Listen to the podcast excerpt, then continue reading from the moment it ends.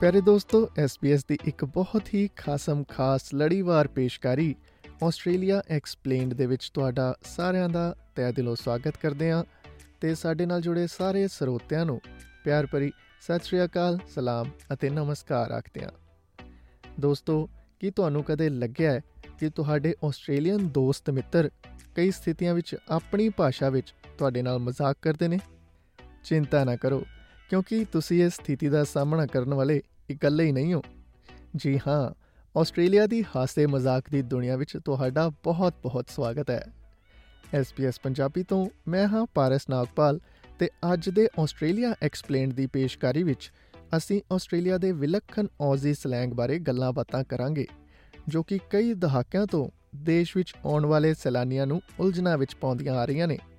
ਸਾਡੀ ਅੱਜ ਦੀ ਇਹ ਪੇਸ਼ਕਾਰੀ ਤੁਹਾਨੂੰ ਤੁਰੰਤ ਹੀ ਆਸਟ੍ਰੇਲੀਆ ਵਿੱਚ ਸਭ ਤੋਂ ਮਸ਼ਹੂਰ ਅਤੇ ਸਭ ਤੋਂ ਪ੍ਰਸਿੱਧ ਸੱਭਿਆਚਾਰਕ ਆਕਰਸ਼ਣ ਜਿਵੇਂ ਕਿ ਕਲਾ, ਸੰਗੀਤ ਅਤੇ ਫੈਸ਼ਨ ਤੇ ਦੌਰੇ ਤੇ ਲੈ ਜਾਵੇਗੀ।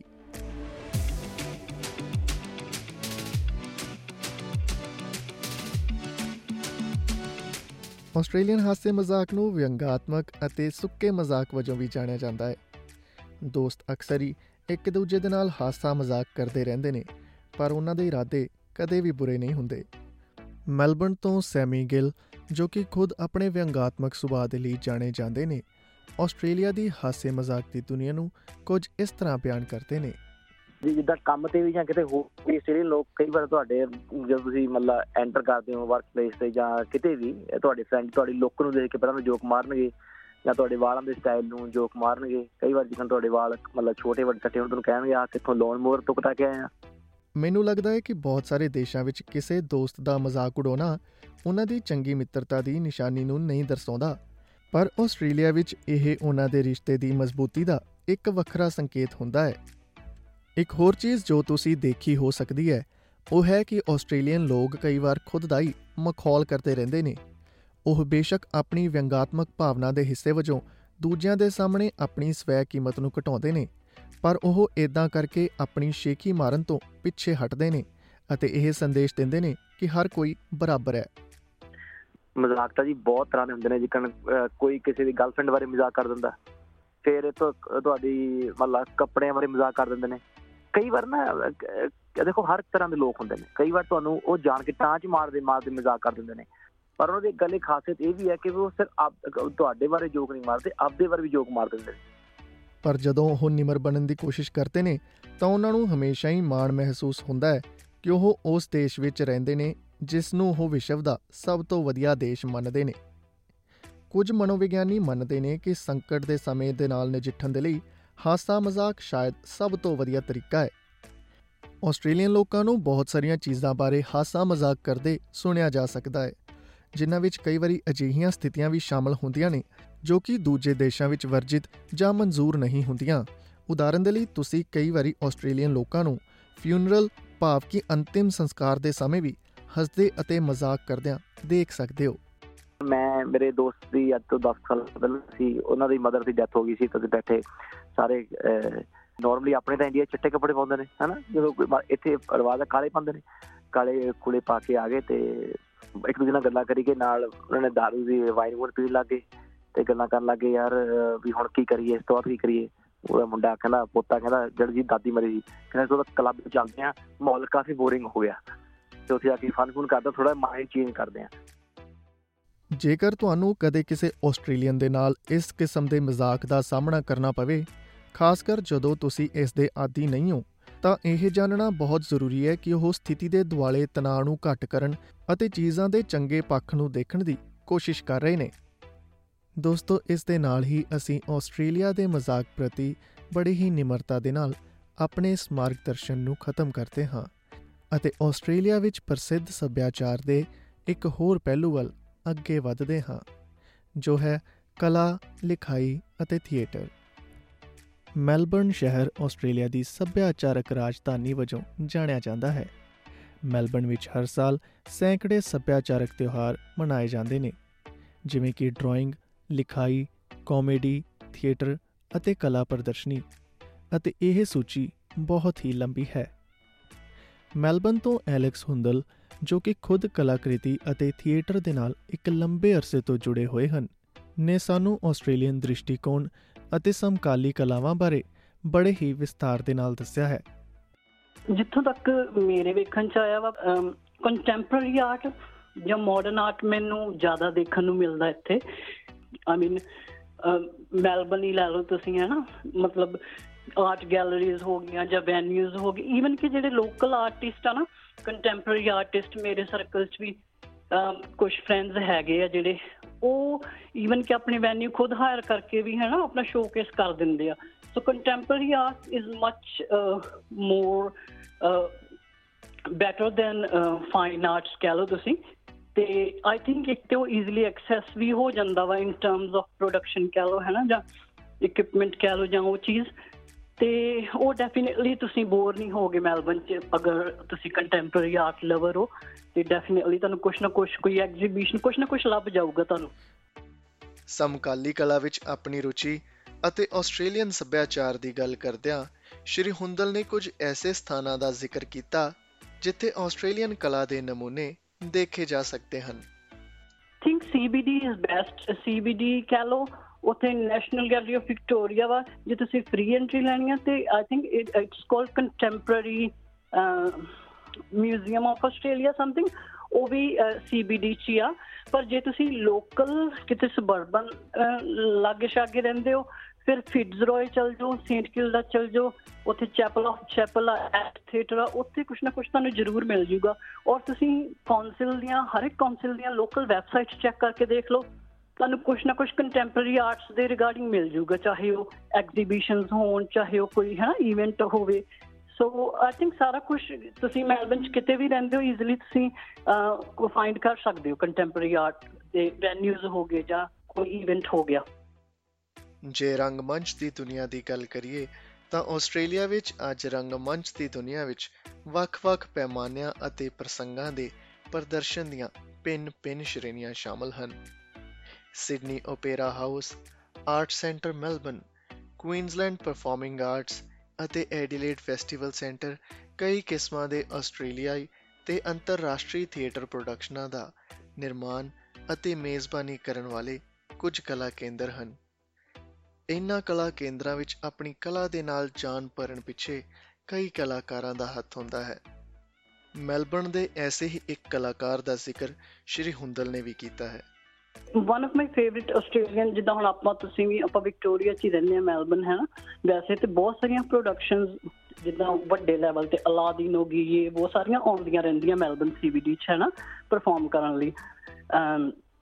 ਪਰ ਜਿਹੜੇ ਮੇਰੇ ਪਰਸਨਲ ਲੋਕਲ ਕਹਿ ਲੋ ਇੱਕ ਆਰਟਿਸਟ ਐਂਥਨੀ ਬਰਸਲਿਨ ਉਹ ਕੰਟੈਂਪਰਰੀ ਆਰਟਿਸਟ ਆ, ਉਹ ਥੀਏਟਰ ਵੀ ਪਰਫਾਰਮ ਕਰਦੇ ਆ ਐਂਡ ਉਹਨਾਂ ਦਾ ਤਰੀਕਾ ਬੜਾ ਯੂਨੀਕ ਜਿਹਾ ਵਾ। ਉਹ ਕਲਰਸ ਨਾਲ ਖੇਲਦੇ ਆ, ਜਿੱਦਾਂ ਉਹ ਸਾਰੀ ਸਟੇਜ ਤੇ ਪੇਂਟ ਹੁੰਦਾ ਹੈ ਡਰਾਈ ਰੰਗ ਹੁੰਦਾ ਹੈ ਜਿੱਦਾਂ ਆਪਾਂ ਹੋਲੀ ਚ ਇੰਡੀਆ ਖੇਡਦੇ ਆ, ਹੈਨਾ?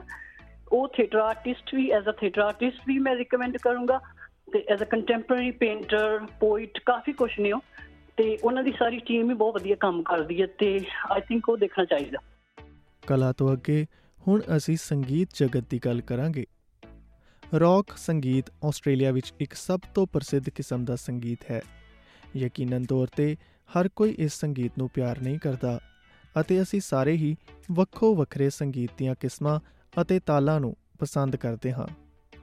ਆਸਟ੍ਰੇਲੀਅਨ ਲੋਕ ਖਾਸ ਤੌਰ ਤੇ ਲਾਈਵ ਸੰਗੀਤ ਸ਼ੋਅ ਅਤੇ ਤਿਉਹਾਰਾਂ ਵਿੱਚ ਸ਼ਾਮਲ ਹੋਣ ਦੇ ਸ਼ੌਕੀਨ ਹੁੰਦੇ ਹਨ ਮੈਲਬਨ ਵਿੱਚ ਰਹਿਣ ਵਾਲੇ ਨਵਜੋਤ ਸਿੰਘ ਜੋ ਕਿ ਇੱਕ ਬਹੁਤ ਹੀ ਲੰਬੇ ਅਰਸੇ ਤੋਂ ਪੰਜਾਬੀ ਸੰਗੀਤ ਜਗਤ ਵਿੱਚ ਸੰਗੀਤ ਤਿਆਰ ਕਰਦੇ ਆ ਰਹੇ ਨੇ ਸਾਨੂੰ ਸੰਗੀਤ ਦੀਆਂ ਕੁਝ ਪ੍ਰਸਿੱਧ ਸ਼ੈਲੀਆਂ ਬਾਰੇ ਬੜੇ ਹੀ ਵਿਸਥਾਰ ਦੇ ਨਾਲ ਦੱਸਦੇ ਹਨ ਆਸਟ੍ਰੇਲੀਆ 뮤직 ਦੇ ਤੌਰ ਤੇ ਦੇਖਿਆ ਜਾਵੇ ਤਾਂ ਕਾਫੀ ਰਿਚ ਕੰਟਰੀ ਆ ਇਹਨਾਂ ਦੇ ਕੋਲ ਬਹੁਤ ਜ਼ਿਆਦਾ ਵਧੀਆ 뮤직 ਹੈ ਤੇ ਜ਼ਿਆਦਾਤਰ ਜਿੱਦਾਂ ਜਨਰੇਸ਼ਨ ਵਾਈਜ਼ ਦੇਖਿਆ ਜਾਵੇ ਤਾਂ ਇੱਥੇ ਦੇ ਲੋਕ ਯੰਗ ਲੋਕ ਆ ਜਿਹੜੇ ਉਹ R and B hip hop club 뮤직 techno ਵਗੈਰਾ ਉਹਨਾਂ ਨੂੰ ਵਧੀਆ ਲੱਗਦਾ ਹਨਾ ਤੇ ਜੇ ਆਪਾਂ ਥੋੜੇ ਬਜ਼ੁਰਗ ਜਾਂ ਥੋੜੀ ਜ਼ਿਆਦਾ ਉਮਰ ਦੇ ਬੰਦਿਆਂ ਨੂੰ ਚੱਕਦੇ ਆ ਤਾਂ ਫਿਰ ਤੁਸੀਂ ਦੇਖੋਗੇ ਕਿ ਬਈ ਕੰਟਰੀ ਫੋਕ ਇਧਰ ਦਾ 뮤직 ਉਹਨਾਂ ਨੂੰ ਕਾਫੀ ਪਸੰਦ ਆ ਕਿਹਾ ਜਾਂਦਾ ਹੈ ਕਿ ਸੰਗੀਤ ਸੁਣਨ ਦੇ ਨਾਲ ਚਿੰਤਾ ਬਲੱਡ ਪ੍ਰੈਸ਼ਰ ਅਤੇ ਦਰਦ ਆਦਿ ਘਟਦੇ ਨੇ ਅਤੇ ਨਾਲ ਹੀ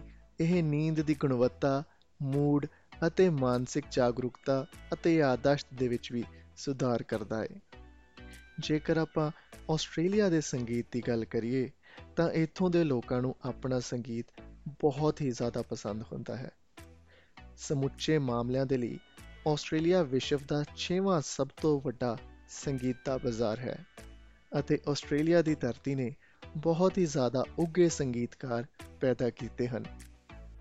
ਆਰਟਿਸਟ ਤਾਂ ਹੁਣ ਜਿੱਦਾਂ ਇੱਥੇ ਬਹੁਤ ਜ਼ਿਆਦਾ ਆ ਤੇ ਪਰ ਫਿਰ ਵੀ ਮੈਂ ਜਿਨ੍ਹਾਂ ਨੂੰ ਰეკਮੈਂਡ ਕਰੂੰਗਾ, ਕਾਇਲੀ, ਮਿਨੋਗ, ਉਹਨਾਂ ਨੂੰ ਤੁਸੀਂ ਸੁਣ ਸਕਦੇ ਆ, ਬਹੁਤ ਵਧੀਆ, ਉਹਨਾਂ ਦੇ ਕਾਫੀ ਜ਼ਿਆਦਾ ਫੇਮਸ ਨੇ ਉਹ ਵਰਲਡ ਵਾਈਡ ਵੀ, ਕਾਫੀ ਵਧੀਆ ਸਿੰਗਰ ਤੇ Song ਰਾਈਟਰ ਆ।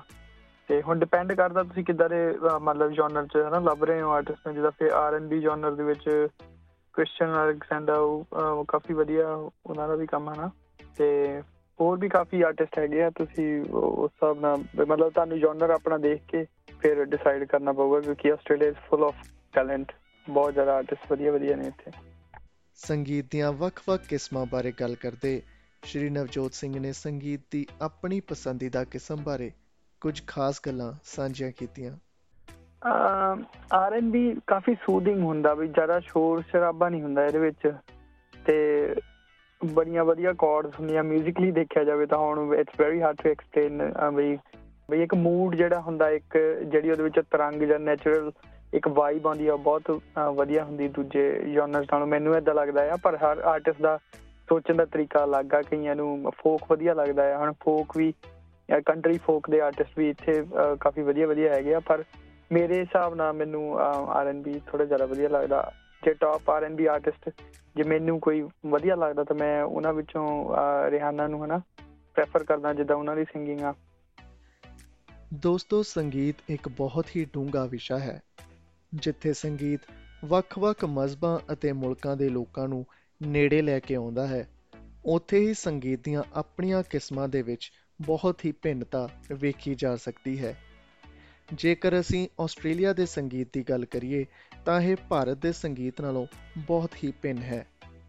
ਜਿਸ ਬਾਰੇ ਨਵਜੋਤ ਸਿੰਘ ਜੀ ਨੇ ਬੜੇ ਹੀ ਵਿਸਥਾਰ ਦੇ ਨਾਲ ਦੱਸਿਆ ਹੈ।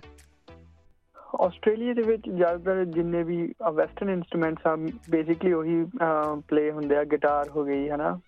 ਫਲੂਟ ਹੋਰ ਕਾਫੀ ਚੀਜ਼ਾਂ ਆ। ਇੰਡੀਆ ਦੇ ਵਿੱਚ ਜੇ ਤੁਸੀਂ ਹਾਰਡਕੋਰ ਇਨਸਟਰੂਮੈਂਟ ਇੰਡੀਅਨ ਇਨਸਟਰੂਮੈਂਟ ਲੱਭਣੇ ਹੋਣਗੇ ਤਾਂ ਤੁੰਬੀ, ਢੋਲ ਜਿਹੜੇ ਤੁਹਾਨੂੰ ਜ਼ਿਆਦਾਤਰ ਇੰਡੀਆ ਦੇ ਵਿੱਚ ਹੀ ਮਿਲਦੇ ਆ।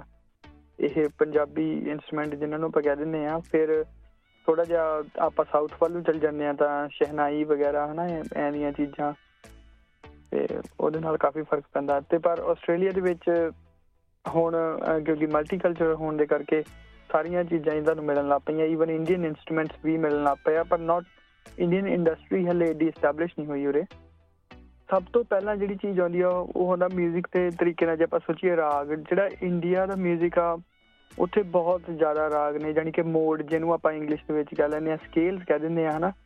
ਤੇ ਆਸਟ੍ਰੇਲੀਆ ਦੇ ਵਿੱਚ ਜ਼ਿਆਦਾਤਰ ਜਿਹੜੇ ਤੁਸੀਂ ਸਕੇਲਸ ਦੇਖੋਗੇ ਮੇਜਰ ਮਾਈਨਰ ਪੈਂਟਾਟੋਨਿਕ ਇਦਾਂ ਦੇ ਸਕੇਲਸ ਚੱਲਦੇ ਆ, ਪਰ ਇੰਡੀਆ ਦੇ ਵਿੱਚ ਬਹੁਤ ਜ਼ਿਆਦਾ ਸਕੇਲ ਆ। ਤੇ ਦੂਜੀ ਗੱਲ ਜਿਹੜੀ ਇੱਕ 뮤직 ਨੂੰ ਡਿਫਰੈਂਟ ਕਰਦੀ ਹੈ ਕਿਸੇ ਵੀ ਕੰਟਰੀ ਤੋਂ, ਉਹ ਹੁੰਦੀ ਆ ਆਥੈਂਟਿਸਿਟੀ ਆਫ ਇਨਸਟਰੂਮੈਂਟਸ ਹਨਾ? ਉੱਥੇ ਦੇ ਇਨਸਟਰੂਮੈਂਟਸ ਜਿਹੜੇ ਆ, ਉਹ ਅਲੱਗ ਸਾਊਂਡ ਕਰਦੇ ਆ, ਜਿੱਦਾਂ ਆਪਣਾ ਹਾਰਮੋਨੀਅਮ ਹੋ ਗਿਆ, ਹਨਾ?